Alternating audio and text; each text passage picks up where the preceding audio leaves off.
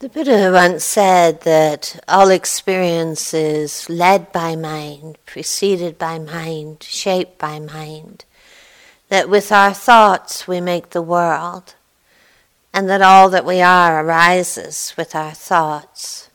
I think, given such a pivotal statement, we could easily imagine then that the, in this teaching it would be an emphasis upon you know, a sustained focus upon what is going on in the mind, in the heart, given its, its function of shaping our world moment to moment.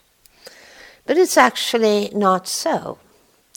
Instead, what is placed really in the center of the path of development, in the center of the path of uh, cultivating mindfulness, is the body.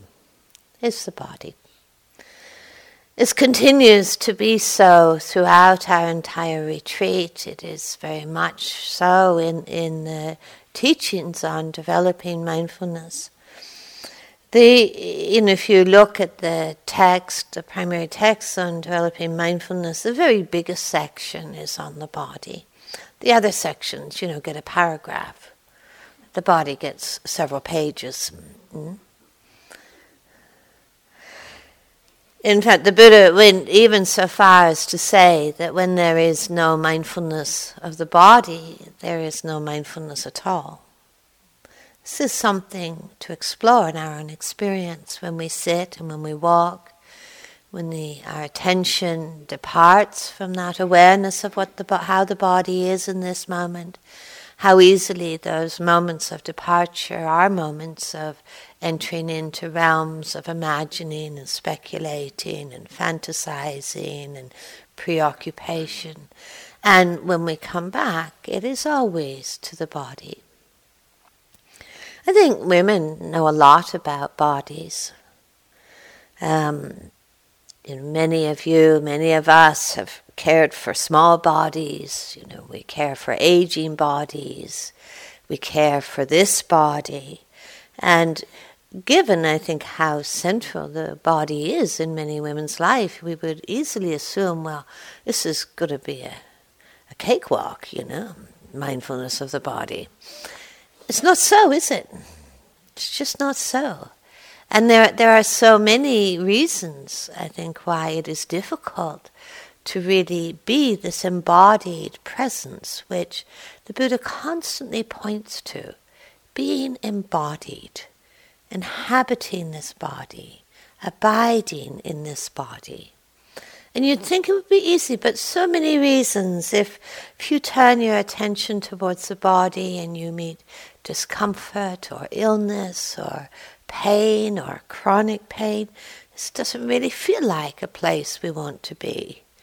Um, this actually feels like the bad neighborhood. You know, we'd rather be somewhere else. Um, given our society's preoccupation with appearance, which has often fallen so heavily upon women, you know, it is not always so easy to look in the mirror and feel right at home, you know, and feel this is just fine. Uh, so many young women in the epidemic of eating disorders, you know, not wanting to have the body they have thinking they should have a different body. For some who've had histories of uh, violence or abuse, disassociation from the body has often been a survival mechanism.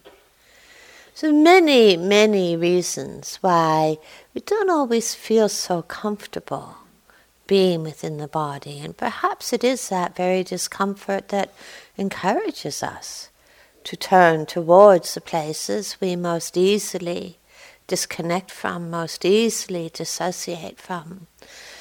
Because I think, you know, there's a, uh, my own sense is that when we're not at home in the body, we're actually really often don't feel at home anywhere.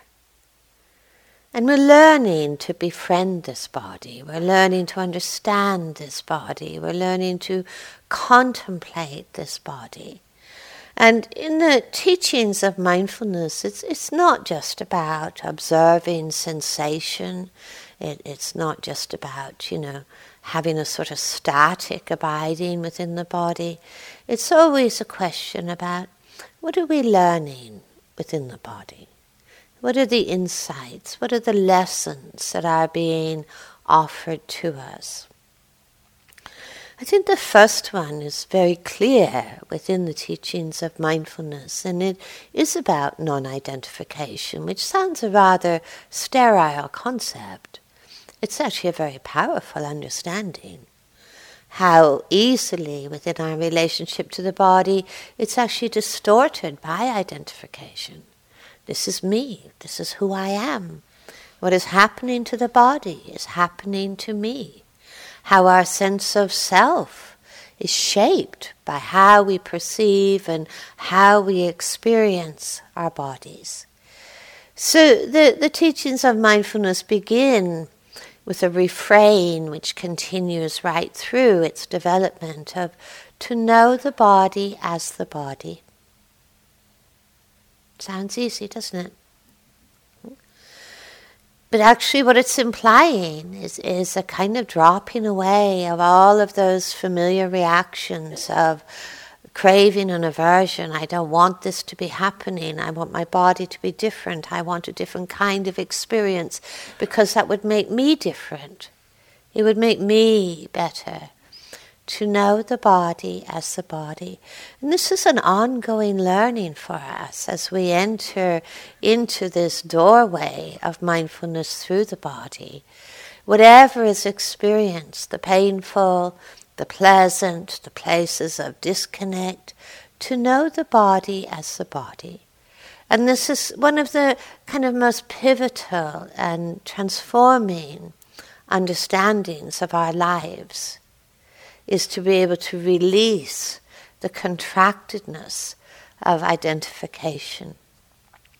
And we spot this during the day.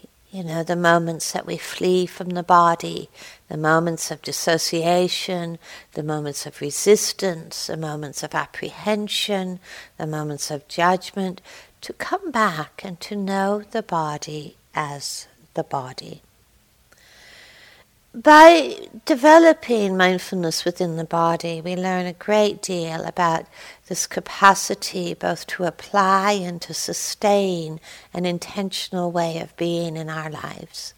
Again, this is a very major shift. So much of our lives can be governed by impulse, can't they? We move away from, we move towards, we resist, we reject. You know, we, we, we kind of contract is a Roman philosopher once wrote, said, you know, we, we dance through life like puppets on the ends of the strings of our impulses. It's big, isn't it? I mean, but it's not hard for us to spot that. You know, have you ever found yourself turning up at the notice board and not quite knowing how you got there? You know, or suddenly, you know, leaving your walking path, finding yourself in your room thinking, oh, don't quite know how that all happened. You know, or found yourself kind of lost in a thought storm or an emotion storm, feeling mystified. That how much we kind of move through life on the ends of the strings of our impulses, our reactions. And you know, an intentional life is, is, is something quite different. It's, it's a wakeful life. It's, it's what actually links intention links is a kind of central link between our aspirations and our link, longings and what we actually do and how we speak and how we act. So within the body, we're learning both to apply and to sustain this intentionality, to begin to lessen these places where of being lost, of being forgetful, of being disconnected we're learning this within the body. We're learning something between about the difference between our stories about what is going on and what's actually happening. Mm. You know that that discomfort in the knee is not implicitly a trip to the emergency room. Mm. It, it, it's, it's a discomfort in the knee. How, how easily we build our stories, our narratives so quickly and mistake them for being what's actually happening. So we learn to come back, what we're actually experiencing. We're learning to strip away all of those extra layers of likes and dislikes and preferences and narrative building to actually see the difference between our story and the actuality. And I would refer back to the example I gave last night of the children in the restaurant. Hmm? We're learning to come back to what is actually happening rather than our construction about it. It's a real training in unbinding, you know, because every time, you know, you, you get lost. You get lost in a in some preoccupation, you get lost in memory, get lost in plans, and then we wake up and we're aware that we're lost. And in that moment of being aware that we're lost, that's a, actually a moment of celebration. You know, it's a moment of returning, and we come back to the body. And that willingness to do that, rather than being enchanted with our places of being lost, is a real such a training in unbinding, in simplifying. Hmm? Come back to what is actually here, this present moment, recollection of the body. Within the body, we're learning something about equanimity, such a, an unusual word. You know, we don't use it very much in English, equanimity. Um, but it's also a cultivation by learning to find a sense of balance between those the spectrum of experience, the pleasant and the unpleasant, learning how to befriend all, how to include all, how to be close, equally near to all, close to all, rather than being knocked into the extremes of being for or against or pushing away or trying to keep. We're learning something about equanimity. We learn something about the mind body relationship. You know, in, in Buddhist psychology, we would never say mind and body or mind and heart. It would always be mind slash heart, mind slash bo- uh, uh, mind slash body. It would it would never be and. You know, there's a recognition of the interrelated, interwoven nature of mind body experience. How there's a, a feedback loop that is constantly going on between these two.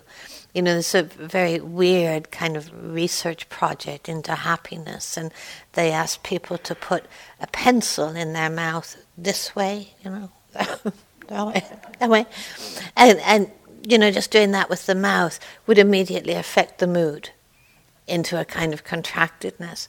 I ask people to put a pencil in their mouth this way. It would immediately affect the mood. You know, just that interwoven nature of mind body experience, you know, how, you know, and I spoke about it yesterday and we spoke about posture, you know, how this posture is sending messages to the mind saying, just check out here. How this posture is sending messages to the mind saying, oh, let's try and be here. Hmm? We see how often when the you know the mind is agitated, body is agitated. You know, body is agitated, mind is agitated. How there's this constant flow of messages, but learning to be present within the body, we're learning a little bit of a, a kind of simpler access to understanding many of the moods, many of the emotions. We learn to kind of sense what is the body of sadness what is the body of agitation? What is the body of calm? And we begin to explore that very, very directly within the body, not our narratives, not, our, not our, the complexity of our stories. But how is this? How does this feel? How does sadness feel? How does agitation feel? How does aversion feel? We're developing this quality of curiosity, of mind body, through the doorway of the body. And we learn to do this so, so constantly, and this, this is really the skill of this practice, that we're not you know, periodic visitors to the muse- the museum of the body. You know, we, we're, we're actually we're making our home there. We're making our home there. And then really, really encourage this today to really highlight whether sitting, standing, walking, or lying down, what it means to be an embodied human being, an embodied woman. Someone who is really befriending this body just as it is, rather than being in opposition to it or antagonistic towards it or apprehensive about it, to really befriend this body just as it is, moment to moment. In the entryway into the Satipatthana discourse, you know, as I mentioned last night, it often begins with being mindful of the body, breathing, knowing the breathing as the breathing, calming the formations, calming the agitations. There's a lot of different ways of being present with the body. And again, some, you, you need to be responsive to your own mind state of the moment.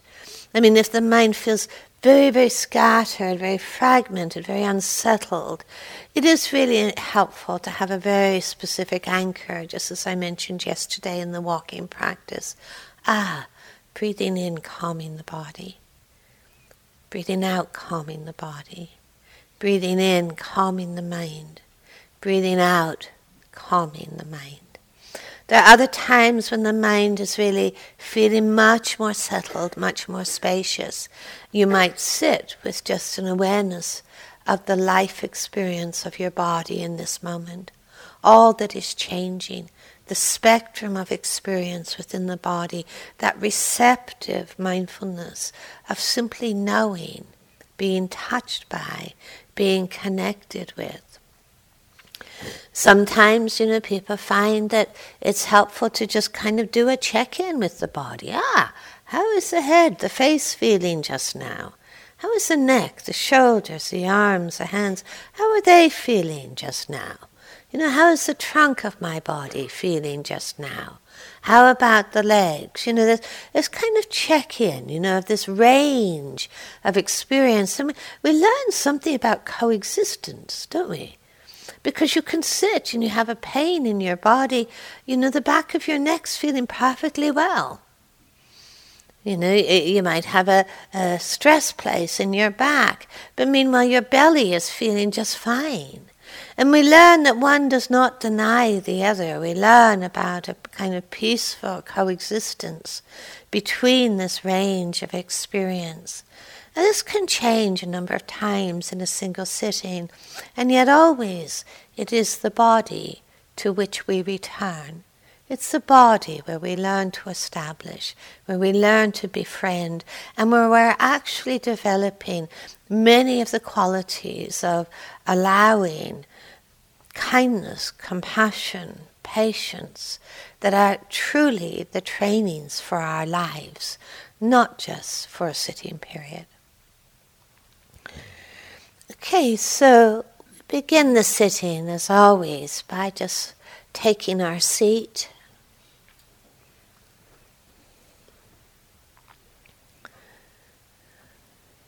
And feeling the body sitting just here, just now.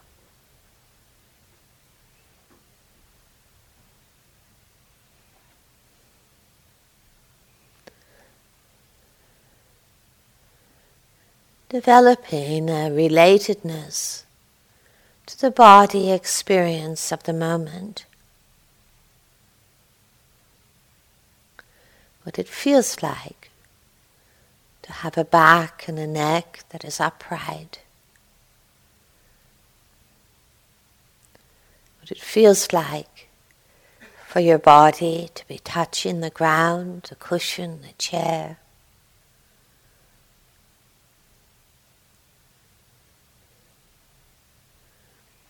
what it is for the body to listen wholeheartedly.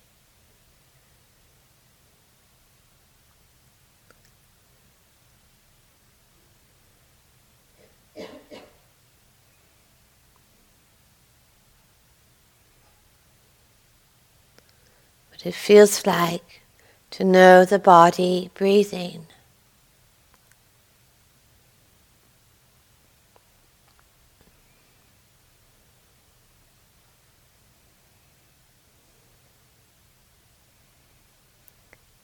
And cultivating a calm abiding within this body, within this moment.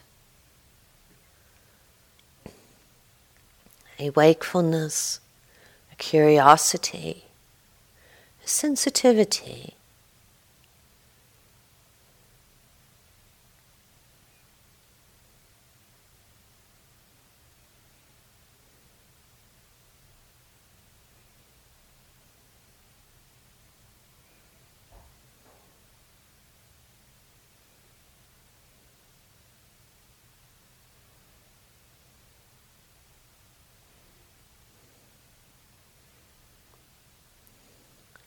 Mindful of the moments of departure from the body into thought, into image.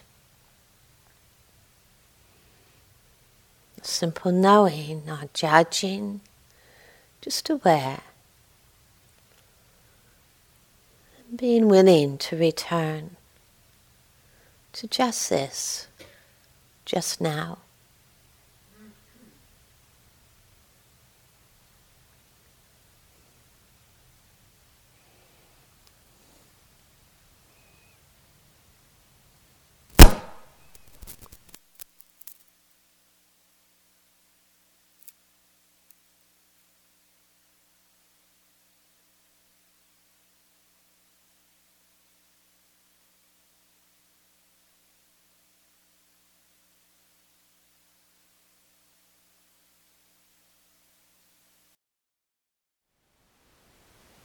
Thank you for listening. To learn how you can support the teachers and Dharma Seed, please visit dharmaseed.org slash donate.